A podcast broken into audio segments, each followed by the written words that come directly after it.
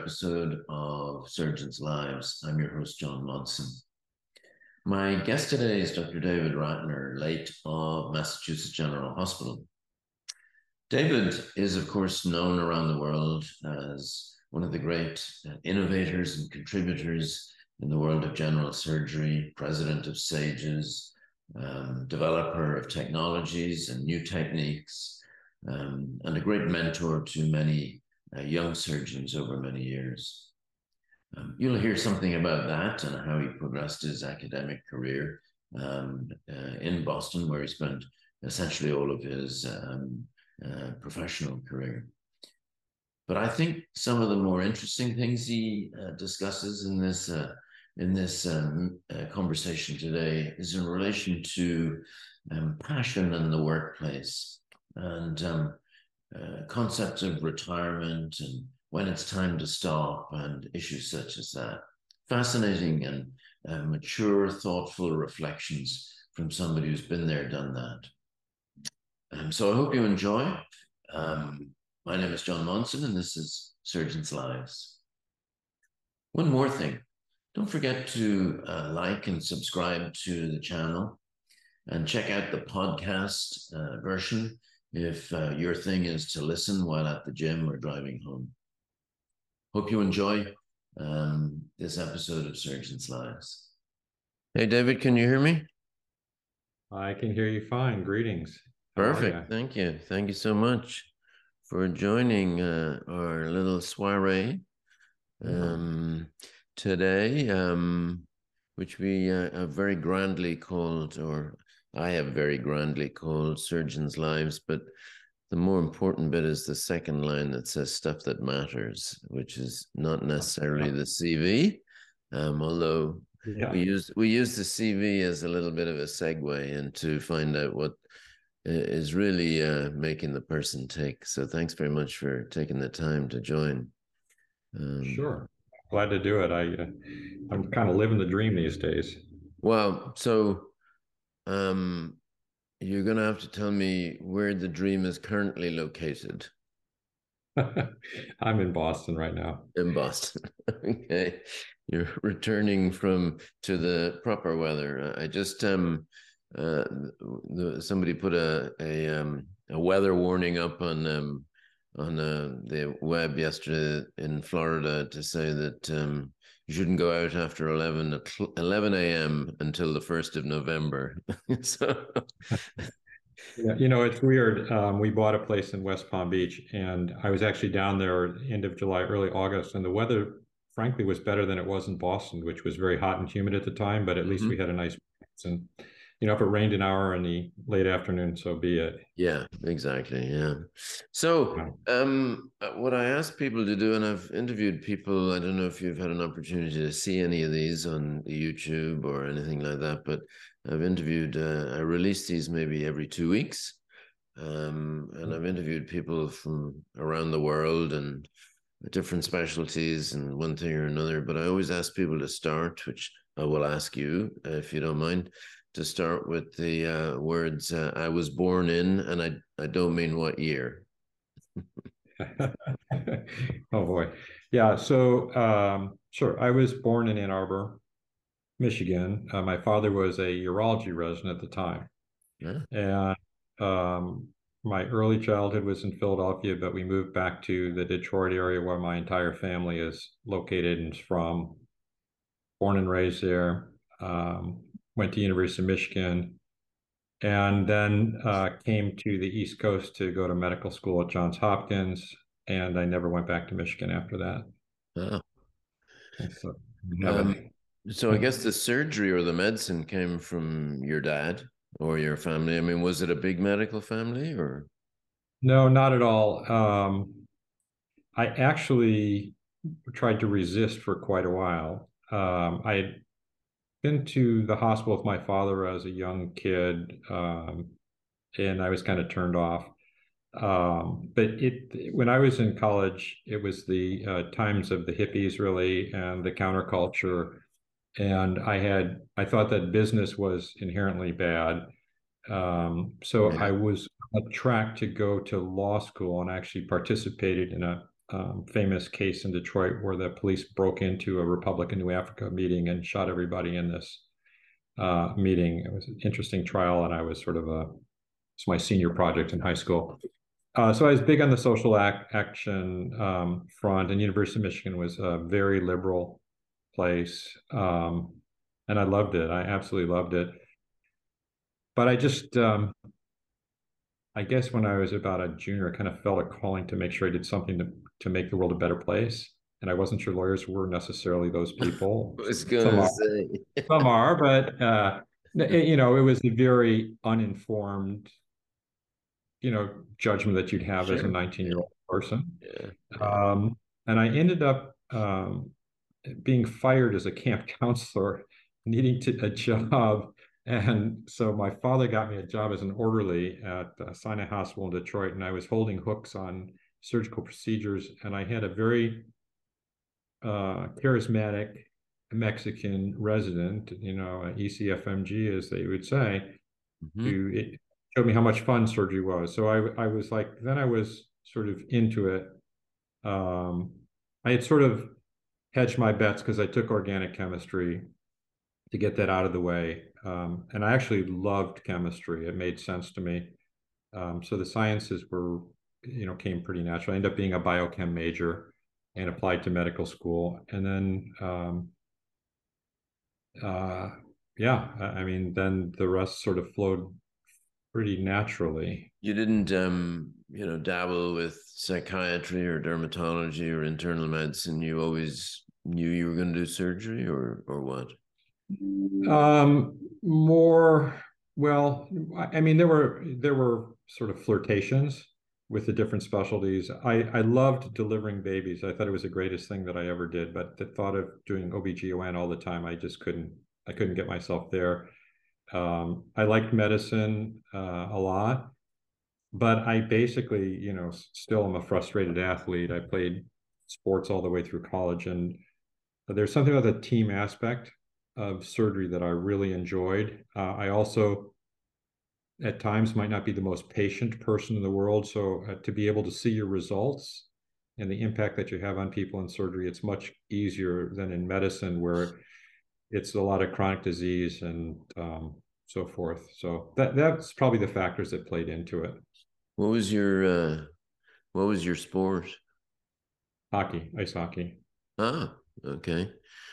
And um, uh, did you um, you did you survive with uh, full levels of dentition?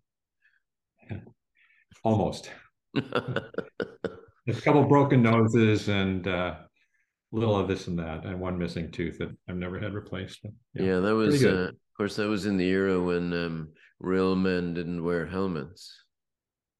So I was uh, in a sort of a transitional phase. We did uh, when I when I first started into Pee Wees, we actually had leather helmets, believe it or not.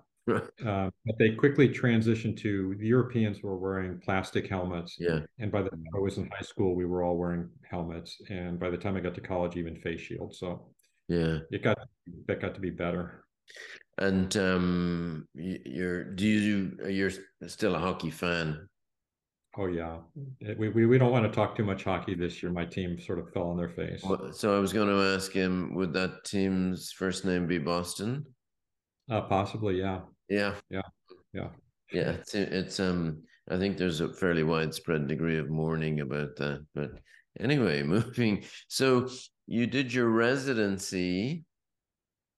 Um, so I, I left Hopkins and I took a flyer applying to the MGH uh, for my surgical residency, I figured there's no way they're going to get, let me in. And, and some of it went back to my medical school interview. Um, and I think this is uh, people would be interested in this. Uh, well, I was I did fine at Michigan. Um, I, I did very well, and I was interviewed for Harvard Medical School, and it was almost like the movie The Paper Chase, where a guy with sort of pink glasses and a bow tie was talking to me, and he asked me uh, what the last book I had read was. And I asked, answered honestly. I said, "It's uh, was Childhood's End." He goes, "Who's that by?" I said, "Arthur C. Clarke." He goes, "Is that some sort of science fiction or something?" And I said, it is. And at that moment in the interview, I know I was probably not getting into Harvard. Yeah. yeah, I always remind, um, tell people uh, my friend who became a departmental chair in England um, was interviewed in St. Bartholomew's Hospital.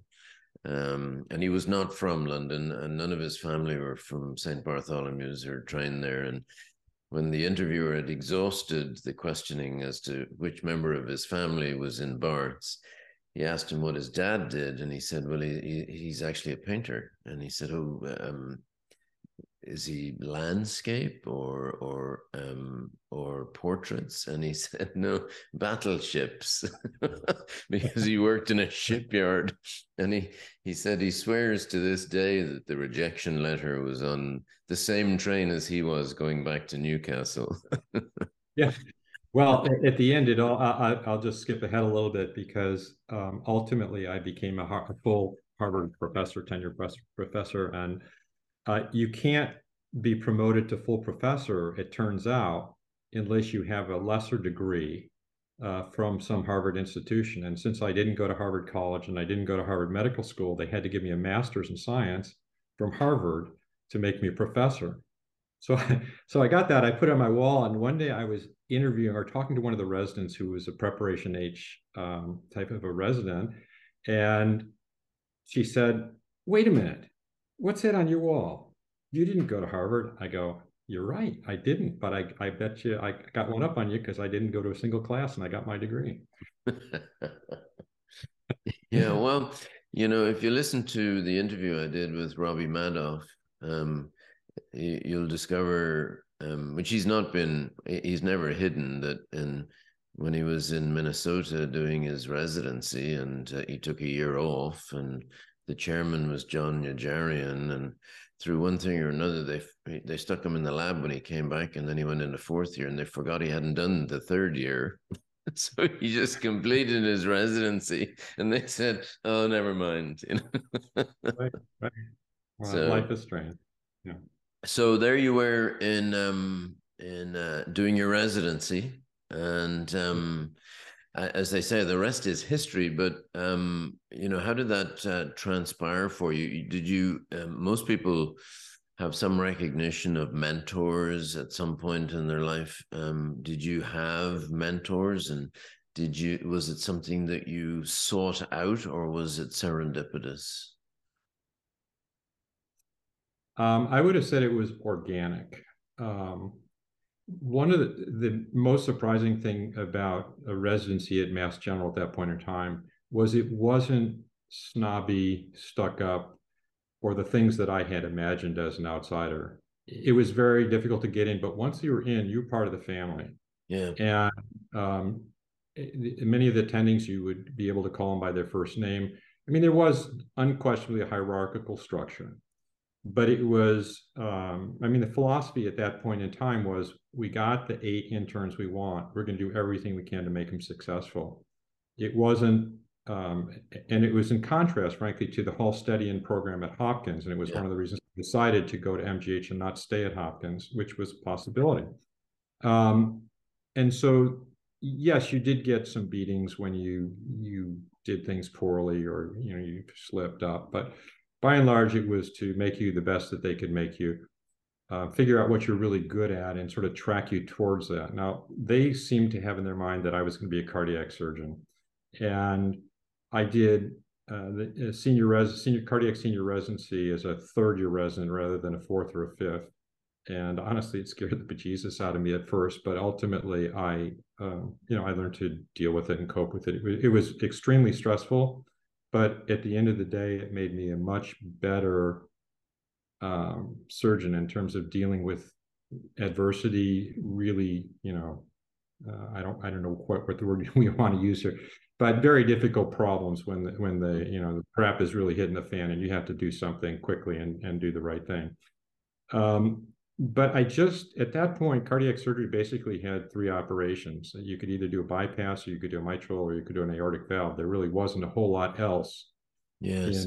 In 81 or 82 going on. And the other thing about it is if you made a mistake doing a coronary, uh, the patient just flat out died, and everybody knew uh, that there was a yeah. problem. I just didn't like that. I'm on to both George and Artie, was a very senior surgeon, and he was just a wonderful man and gentleman.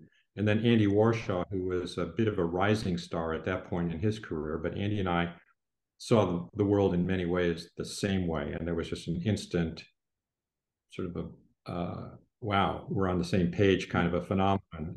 Who was the chair in MGH at that time? Uh, Jerry Austen. Oh yeah, so, of course. Yeah. Dr. Austen. Uh, Dr. Austen is a whole other story, and he he through my career was an incredible mentor, incredibly supportive, um, and he eventually, um, as I was finishing, uh, offered me a job. And he offered me a job. He said, "We want you to do some research and uh, do some GI surgery." And and um, he was uh, phenomenal in, in that sense. And for me, with my personality, uh, it was the right match. I didn't need someone writing me all the time and telling me what to do. He basically said, "I'll see you next year. Here's the money. Uh, we'll look look at what you did, and then we'll we'll go from there." And uh, sort of with some guidance from Andy, and with um, Dr. Austen providing that kind of, um, I, I, don't know, it was just the kind of freedom that I needed. Um, it, it worked. It worked. So this was um, this was at a time before you know the the transitional phases of general surgery into before laparoscopy and um, all of those things um, did you have you know what we if i was to ask you like in the mid to late 80s when you were did you have an interest? What was your interest? What did you what did you think you you would be doing? Um, I thought I'd be doing a lot of gastric surgery and pancreatic surgery. I was always into the pancreas, and and actually, uh, one thing Warshaw was doing was diagnostic laparoscopy for pancreatic cancer. Yeah. He was one of the yeah. people in the states that was doing it, and that turned out to be critical for my ultimate career.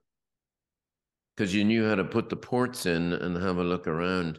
It's amazing the number of people you know, I was talking, I did one of these with Barry Salky, who was the same story. And, I, you know, when I was in England um, as a as a resident, I worked with a guy who did just what you've just been describing: diagnostic laparoscopy for ascites, liver masses, pancreas, etc. So when laparoscopy came along, all of us knew how to put the ports in, and um, I had to look around, and it was a mm-hmm. big issue for a lot of surgeons, uh, general surgeons.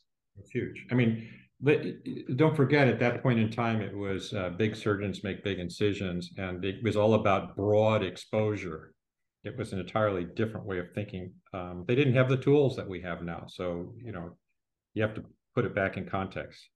No for sure and you know it was all one hand because you were looking through the uh, uh, through the ta- you know the camera with your eye you know etc did you um and you know we'll will allow you claim it. Um, when you saw laparoscopy starting, did you immediately see that this was the thing, or were you a, you know, a, a late adopter, an early adopter, a luddite, any of those, somewhere in between? So I owe my start to Karl, the late Karl Zucker. Uh, Karl and I were both doing pancreatic research. We were sort of little pancreas fledglings, and we were at the American Pancreatic giving a poster, I think, side by side. I knew him a little bit, and he said, uh, we were just chit chatting. He said, You know, why don't you come down next week? I'm going to do something really crazy. It's going to blow your mind. I'm going to take out a gallbladder with a laparoscope. I went and I saw Eddie Joe Reddick, and I, I can do this, and we're going to do our first one. Why don't you know? We'd known each other a couple. Why don't you just come down since you know? So I did. I flew down to um, I think it was Greater Baltimore Medical Center, if I remember correct. I'm pretty sure it was GBMC. Yeah and um, I watched it, and I watched him do a couple cases. I think there was a laser company that was sponsoring it or something. Um, and I got on the plane back home, and I called Andy, and I said, "Andy, we have to do this." And when I talk about having a good boss um, or mentor, um, Andy believed in me enough to know that I wouldn't go crazy. Yeah he mm-hmm. sort of agreed with it, and Jerry Austen stayed out of the way. And so shortly thereafter, we did a couple, you know, we did a bunch of pigs actually. And then uh, we did our first case, which I don't know if it was the first in Boston, but it was pretty close if it wasn't. and just from the reputation of MGH, we got patients rapidly, uh, and we were uh, you know off and running basically. Yeah, yeah. Yeah, I mean, I think that's a common story for people around that era. You know, I I was in England at the time and I wasn't sure. I couldn't understand how they were doing this um, in the very early days. And I got in a plane and walked to Dublin where the late David Bouchier Hayes was doing these. And I watched, as soon as I saw him do that case, I went, oh, yeah, okay, now I get it. Um, I just went back and, you know, there were no IRBs or any of that sort of stuff. Myself and Ara Darzi was my um, fellow at the time. And, um, and Ara and I decided to start the laparoscopic program there, um, and we just went um, slowly, slowly. And I remember when we wrote the paper on uh, colorectal stuff in '92. You know, we just done a bunch of cases in no rational way. So we, made it sound as though we knew what we were doing by in the Lancet paper, we're calling it an all comers policy, which was our way of saying we just did everyone yeah, I mean, it's pretty scary if you think back, but I, I think, um, you know, we opened when we had to open. I never uh, cut a bile duct. Uh, I was very lucky in that sense. And, you know, I think it was, and, and I mean, just jumping ahead a little bit, it was so different uh, than when we tried to introduce notes um, in terms of the IRB and IRB. I mean, frankly, if the IRB existed at that point in time, I'm not sure we would have ever gotten off the ground with lap chole. Um, and you know, there's there's plenty of horror stories and so forth, and we can debate oh, that. Sure. Was being it was a question of being in the right place at the right time with the right networking, and then just being a rational, reasonable human being and not being a cowboy. Yeah, I mean, I worked in a hospital in Leeds where um, there was a, a, Romanian heart surgeon who'd invented one of the Shiley valves. Yeah. And he was a genius. He was crazy, but he was a genius. Um, but every one of those patients, without the attempt at a valve replacement, was going to die and right. did die. And so, you know, he just did case after case. Um, and, you know, at the beginning, they died. Um, and he just kept going until you know as i say the rest is history you know so that you know the heart surgeons ended up doing valves grafts and takebacks you know i mean yeah. graft valve surgery arose out of that but it was certainly no randomized controlled trials at that stage um, etc yeah. so when you were doing this did you think you were going to be there for your career or was it just a did you see it as likely to be a stepping stone to greater fame and glory or, or what was your ambition or did you have a plan? Uh, my only plan or my only goal really was to be a professor to, and if it was at harvard that would be great. Um, i really didn't have aspirations for some of the leadership things that happened. Um, I didn't I didn't think that big. It was more and the professor was in a sense a bit of a chip on my shoulder kind of a thing because I was a kid from the Midwest who'd been turned yeah. down by Harvard and I was going to just show him. Yeah. Um, you know, sure. probably you had the same experience. You, you'd be reading papers and journals and you go, wait a minute, I can do that. I could probably do it better than that. Yeah. so there was that there was that element, but um, no, I mean, I had a huge, uh, rapidly developed a huge uh, clinical practice, probably too big for some of the academic things I was being asked to do. And uh, then by reputation, that led to some leadership stuff. And then I had, after that, once I got on that track, then they sent me for more training and so on. And so, uh, you know, it um, it just, as you say, it was organic in terms of the way you progressed um, at that point. Um, I, I, think so. I mean, literally at that point, the, the mentorship was so different than what it is today. Honest to gosh, I met with Dr. Rawson once a year. Yeah. He spent half an hour talking about my family. He spent five minutes talking about how much he was going to pay me. And then the rest of the hour was sort of about different projects. Um, Andy was there uh, to bounce ideas off of, to help me network. Um, there's a fair amount of competition internally uh, people being jealous of your success, um, but other people who want to join with you and form small teams in a bigger um, unit. And so you have to navigate that. I didn't think, uh, that, frankly, that the internal politics at Mass General at that point were difficult or bad. I thought everybody had plenty of work to do. Everybody was kind of on their own P and L at that point. Mm-hmm. Um, there wasn't a tremendous amount of cross subsidization, and it, the system seemed to work, you know, very well during those early years. So, uh, I mean, I would normally ask this towards the end of an interview to to people, but um, you know, it seems appropriate to ask it now. I mean, the world then was very different to the world now. Um, in in, M, in no doubt in MGH and in almost every academic and indeed any institution. You know, what do you? What's your sense as to, you know, the big the big changes? I mean, can you, if you were to, you know, talking to a young mentee, you know, between when you were a kid versus now? I mean, the bits that are good and the bits that are bad, are there are there bits that you mourn for? I mean, obviously the ability to do what you did. Yeah. Um, but how do you think that it's fundamentally changed? Well, first, I'm going to uh, just couch this by saying I I am concerned about uh, sounding like a grumpy old man every time sure. I this mm. subject. I think that, but I think the most fundamental and profound difference is this. I think if you ask me at 35 years old, David, you know, who are you? I'd say, I'm a surgeon at MGH. Um, this is my wife, Barbara. And, uh, you know, I, I have a family or I like to ski.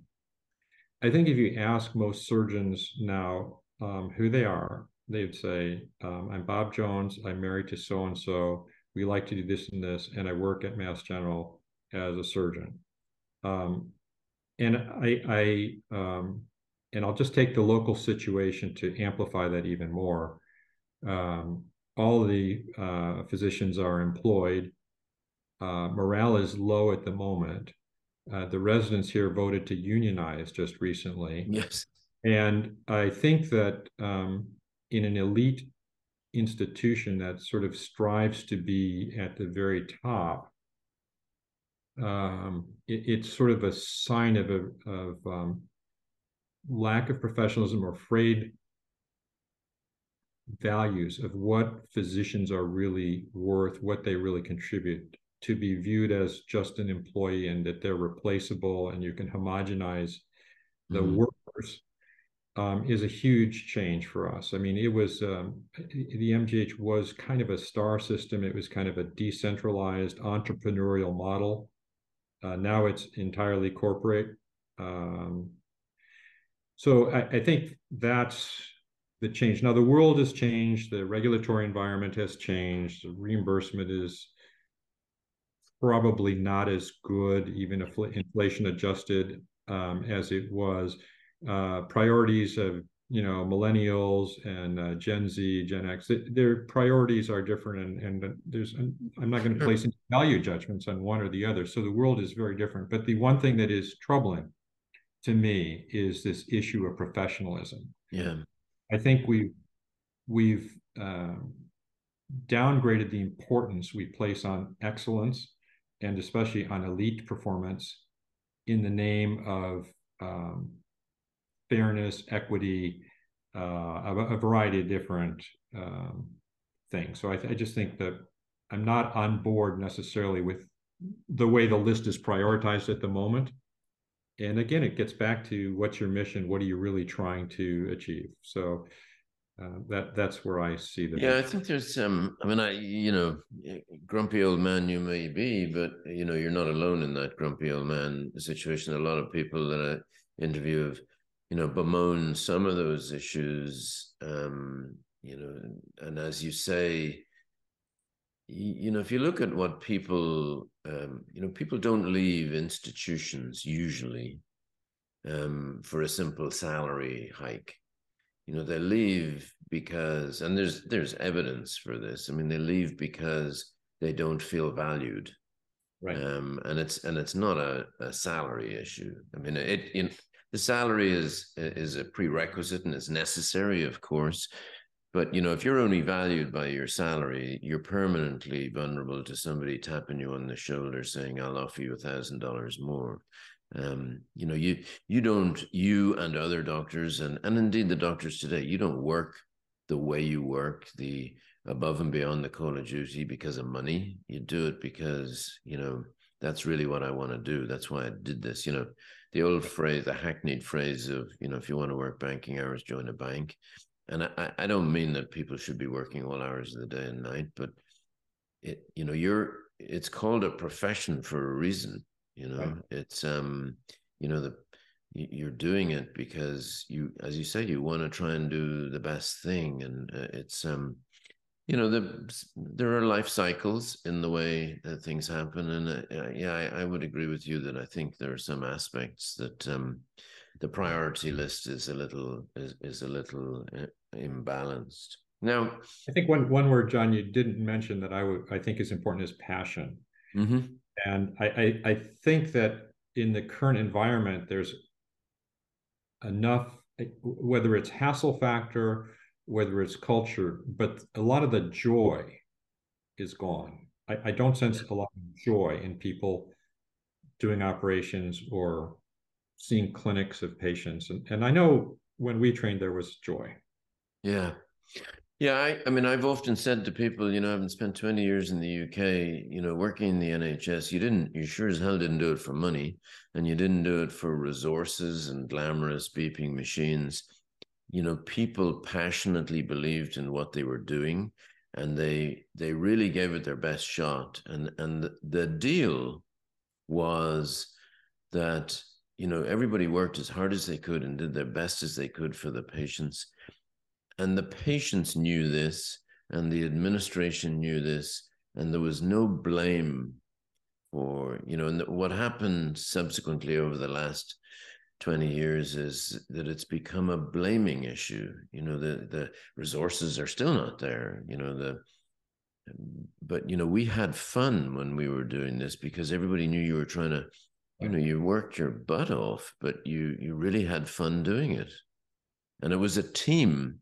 And the big loss of um in the working hours thing was that team camaraderie because it's not fair on the resident being sent home at 65 hours in the UK you know I couldn't agree with you more. No, I couldn't agree with you more on. So somewhere in this career, you developed this um, habit of dragging um, your golf clubs around the world with you. Um, so um, uh, when did were you a golfer from your teens? No. Uh, in fact, my uh, father belonged to a country club, played golf, and I absolutely hated it and revolted. Um, and I think right before my uh, first child went off to college, my wife said, I've got a great anniversary present for him. And I said, What's that? She said, I signed us up for golf school. I go, I hate golf. What's the matter with tennis? She says, Well, you always hit the ball back. And I said, Is that a problem? I said, If you want, I can dump it in the net. I can, you know, do I hit it too hard? No, you just hit the ball back. And we have to have something to do together when the kids leave the house. We're empty nested. So, so I was probably late 40s um, and we went to golf school. And because I was a hockey player, it's not too dissimilar uh, from hitting a slap shot, really. Mm-hmm. So I took to it. Um, I also was at that point getting tired of playing tennis. I, I was slowing down. Mm. I just move as fast. And I just found myself daydreaming while waiting for someone to serve to me and stuff like that. And when I started to play golf, it was so difficult that it was the only thing that took my mind off of surgery or whatever problem I was dealing with administratively. So I would not take a phone. I did not even take my beeper. And for three hours, I could just be in my own world. Mm. Um, and I sucked. Uh, but eventually it got better. And uh, so, yeah, I, I, enjoy it. And it's a great way to meet people. And yeah, you're right. I have played around the world now. Other than, other than the um, other than the wind and the rough, what is your handicap? Do you have a handicap? Yeah, it's uh it's bouncing around between 10 and 12 right now. And um I mean I, I guess it's would be appropriate for me to say we were just talking about the world has changed in the way healthcare is delivered. The world has suddenly changed recently in the way golf is about to be delivered with um this, you know, with with um people walking around looking at other people saying, "But you just lied to me last week." well, money, money talks. I mean, if you want, I can send you an interesting um, sort of uh, deconstruction of the deal and why it really happened and so forth. It's it's not what the press reported. Yeah, money talks, as you say, um, and um, I, do, I, I think I heard Rory um, pointing out that um, you know if you're dealing with if you're competing against somebody that has a totally unlimited budget, you know that's not going to go well in general. In general no, principle, right. you know. Right. It's uh, they were just going to keep it, you know, litigating and litigating them until the PGA ran out of money. So yeah, exactly. So now um, Jim Fleshman has a, a bucket list of to attend a game at every baseball park in Major League in the USA. And and Barry has some crazed um, crazed ambition over golf courses in countries, etc. Do you have a bucket list for golfing or just do it whenever possible? Uh, well, actually, one of the things I found when I retired is it is possible to play too much golf, and um, so I, I I limit myself to three times a week now. I just I don't enjoy it if I play more. Yeah. Um, you know, un- unfortunately, I'll admit to you know my body is changing, and I'm not. I just don't bounce back from injury as quickly as I used to, or I get uh, repetitive use injuries that I never had. So you have to pick and choose. It also is, you know, it's a hard game, and um, if you if you actually still hold on to the belief that you can improve, um, it can be very frustrating. I still think I can get better. Um, yeah. It is frustrating, so I try to limit it. Uh, is and no, my pro, I, it's I have really three or four priorities, uh, which I knew before I retired. That one was to be much more knowledgeable about literature and American history. And so I went back to school and I basically take Shakespeare courses, literature courses, and history courses. Uh, another was to get in better condition physically than I was able to when I was working so hard, and I think I've succeeded in, in, at that. And then to see if I could be a better golfer or not. And I'm better than when I was still working, but I'm not I once got down to single digits, but I'm having trouble getting back there right now. And then um, then to spend as much time with my grandchildren as I can. And I, I, can honestly say I spend more time with my grandkids than I spent with my own kids. So I love it. I it's life is good. I'm married. It's to my um it's you know a great um aphorism sent given to me by a friend many years ago, which I trot out um, regularly, which is you know surgeons are usually better grandparents than they are parents, you know, um, etc. And I think there's some truth to that. So I, you know, I ask people um, retirement uh, questions. You know, what triggers them? What are their? And of course, I'm asking people who tell me, interviewing people who tell me, no, I, I don't. I think I see myself working till I'm 80 um, uh, or whereas I'm talking to you know Robbie Madoff who said, "Okay, I'm done in three months. I'm out of here, and I don't, you know, I go to the opera and stuff like that." And, you know, Jeff Matthews said to me, you know, I think you know people should start looking at cognitive measurement after sixty or sixty-five, and Barry, as I'm sure, you know, as uh, you know, you know, had always had a deal with a friend who would you know, whose whose arrangement was, "You'll tell me if you think I need to stop." You know, what do you what are your thoughts generically about retirement? You know, do you think surgeons should should be operating when they're eighty four? Um, do you think they should step aside and let somebody else have a go, or or what?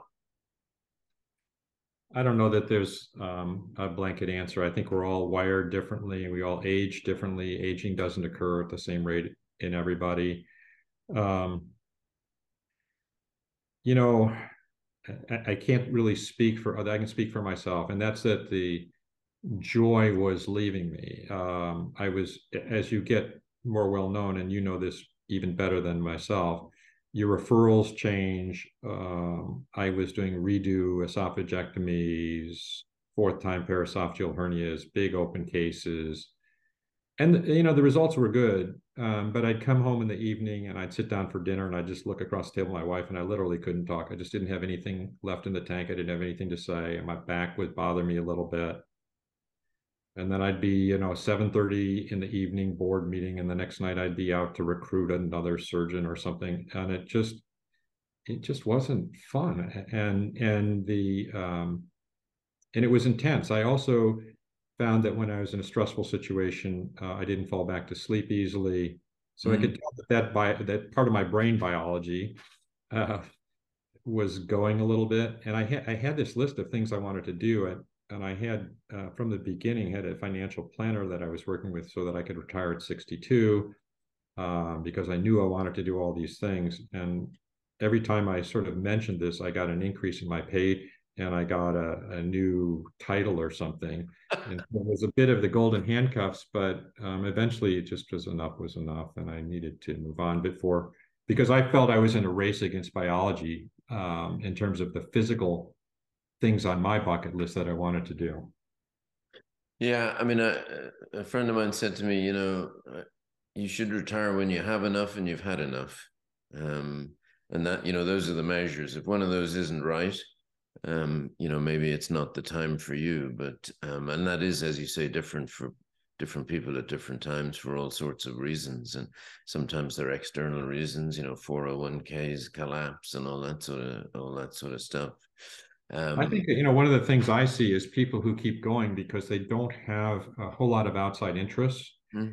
and uh, they're very frightened about what are they going to do when they wake yeah. up And there are no cases on the schedule, and you see yeah. him hanging around at the doctor's dining room, and and it's kind of sad to me. Very, and we all know, you know, uh, legendary figures, um, you know, who suffered from that, and and it, and and I have to say, in my experience, it rarely ends well. Um, you know, because um, they don't have somewhere to go, and I've seen sometimes male or female, their spouses struggle because they also were defined by being the spouse of the important surgeon. Um, and it's um it's it is a struggle. I mean, you know, if you're um if if you collect um you know comic books or something, it's um it's just as important as spending silly amounts of money on cars that break down, etc., and stuff like you know, it doesn't really matter, does it? I mean, what it is, it's a matter to keep your brain alive, you know, as much as anything I mean, else. I, I think that's the issue. I mean, it's it's sort of when you're working as a surgeon or you're an administrative. You there's a, every day there's a reason you got out of bed, and there are two or three things you got to fix and deal with, and all of a sudden that goes away, and you you need to redefine yeah. what who are you you know it, you're thrown into and all and the other thing is you meet all these other retired people and they don't give a damn who you were before. No. I mean, yeah. starting fresh and um and you can drop the titles now thank you yeah no no for sure that's mm-hmm. absolutely true so I, you know i normally ask people a, sort of a double header question you know one is you know how would you like to be remembered and how do you think you will be remembered um do you, do you have an, an easy answer for that? Well, I, I'd like to be uh, remembered as someone who was um, honest, accountable, integrity, uh, hardworking, uh, good guy. That's that's fine for me. I don't care about how many citations I get, because whatever I did is going to be, you know, three decades from now, will be completely out of date. Exactly. They will be asking the question: Were there two T's in the name? You know, I mean, they don't remember how you spell your name six months after you're gone. You know, etc.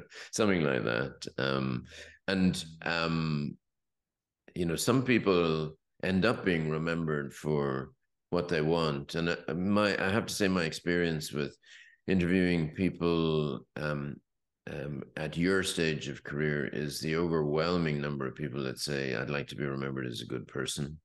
You know, the younger ones are often saying something a little more detailed and technical, etc. But at the end of the day, you realize that, you know, I think you're right. It's about integrity and being a good person. Um, but it isn't, of course, necessarily what people are remembered for. You know, I mean, for example, I'm sure Eddie Joe Reddick may or may not have been a very good person, but he'll always be remembered for one thing, you know, which is, you know, introducing gallbladders, uh, laparoscopic cholecystectomy, etc. Um, what advice would you?